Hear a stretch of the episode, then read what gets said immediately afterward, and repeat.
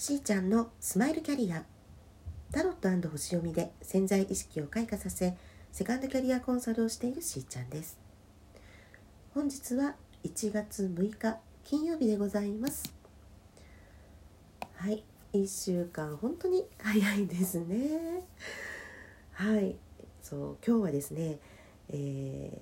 ー、セカンドキャリアをお考えの方ですね、うん、特にあの先日ですねちょっとねあの、まあ、ご相談いただいた方が50代のもう半ばにね差し掛かって結構ねあのキャリアを積んでこられた方なんですよね。うん、でその方のお話っていうところからあのお伝えねできることないかなと思ってちょっとね今日はお話ししたいと思います。あのその方は、ま、50代半ばということでそれまで長くお勤めされてきてですねある程度のもうこう肩書きなどをねお持ちなんですね。うん、であの本来ならばね今のお仕事にこう邁進しているとかあのバリバリねそこにやる気を持ってやっている自分がいるだろうって思ってたんですって。うん、だけど今彼女に起こってきている出来事というのはまあねどんな理由があるにせよですけど、まあ、現状としてはですね今後やっぱりこうこれ以上の出世はないなとか、うん、あもうすぐ定年っていうところをま見据えてですね会社の方もいろいろこう動きがね変わってきているなとか自分への扱いとかもね、うん、なんか変化して確かに始まってるところはあると思うんですけど本当はそれほどでもないんだと思うんですね。でも彼女の中にこうなっていくんだろうなっていうもう先すぼみの、うん、尻すぼみになっていくその歴代の先輩たちを見てこられちゃってるんですよ。うん、そうするとあもう私もその年齢になるんだなとか自分もなんかこう終わっていくっていうのかな、うん、なんかそういう感じになっちゃってて先のなんかプランとかそう未来像とかが全く見えてきませんっていうねお話をねちょっと聞いたんですね。うんそうなんですかということでで、まあ、よくねあのそうだな、まあ、男性の方ですと本当にこう何て言うのかなその会社の中での役職をね守らなきゃとかあの、まあ、部下にね、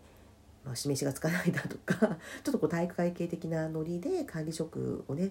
あの頑張ってこう維持してこられた方のお話って聞いてきたんですけども、うん、あの私今もう女性にあの、ね、絞ってお話伺ってきてましてで、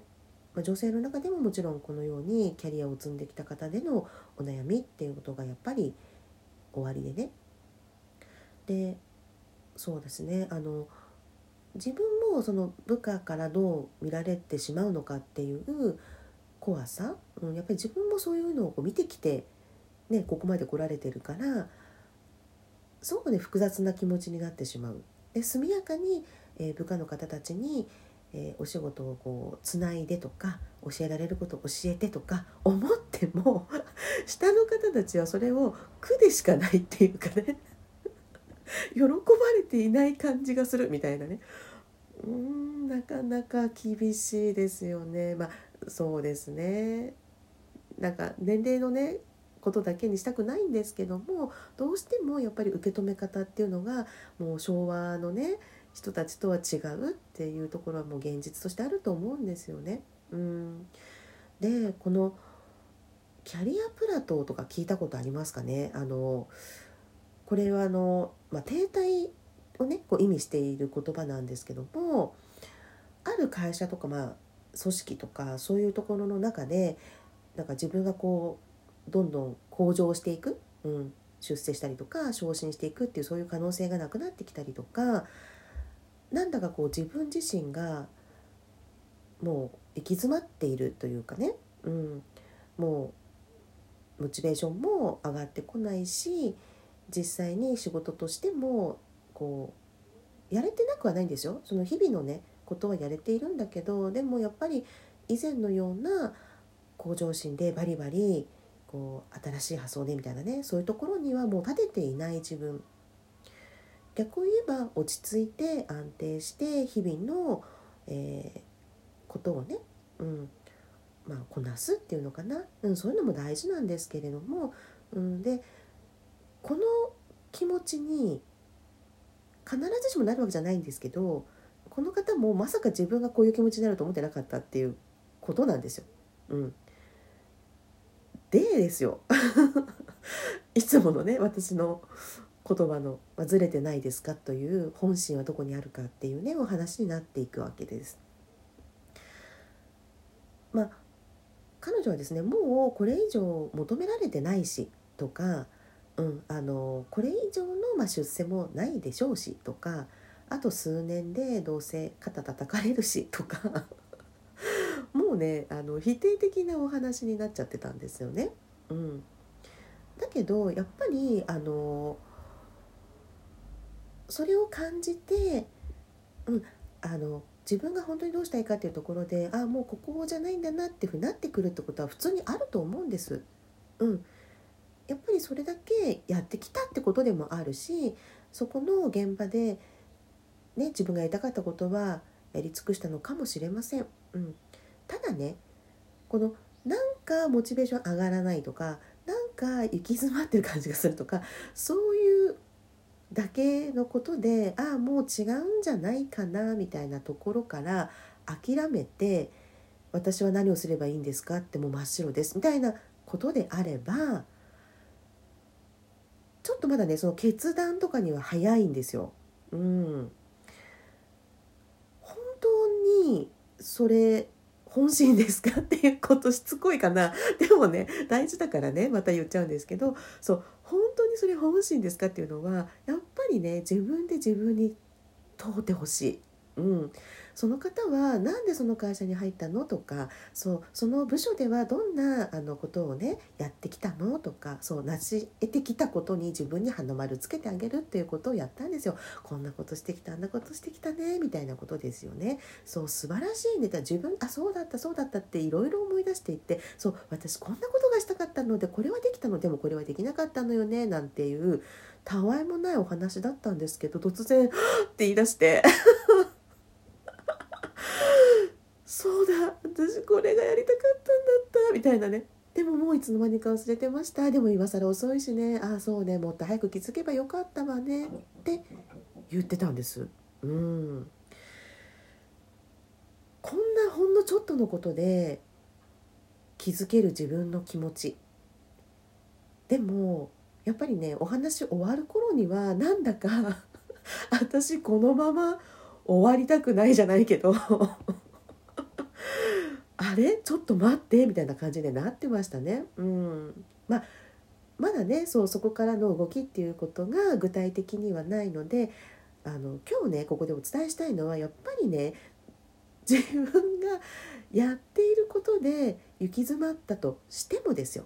うん、だからもう終わりなんだねっていうには早いよって。別に終わっていくのもいいんですよ。そう。エンディングはね必ずやってくるでしょうその会社のね、うん、定年っていうの決まっていれば職場から離れるってことは、まあ、起きてくると思うんです。うん、だけどじゃあそれまでの間自分に何ができるかなっていうのもそうだしその中には私の気持ちがどうなることが、ね、どうなることを求めてるのか自分はっていうことに気づいていただきたいっていうのがねあります。中には本当にもう別にね出世まあここまでであんま興味ないんでみたいにね感じる方もいらっしゃると思うしでも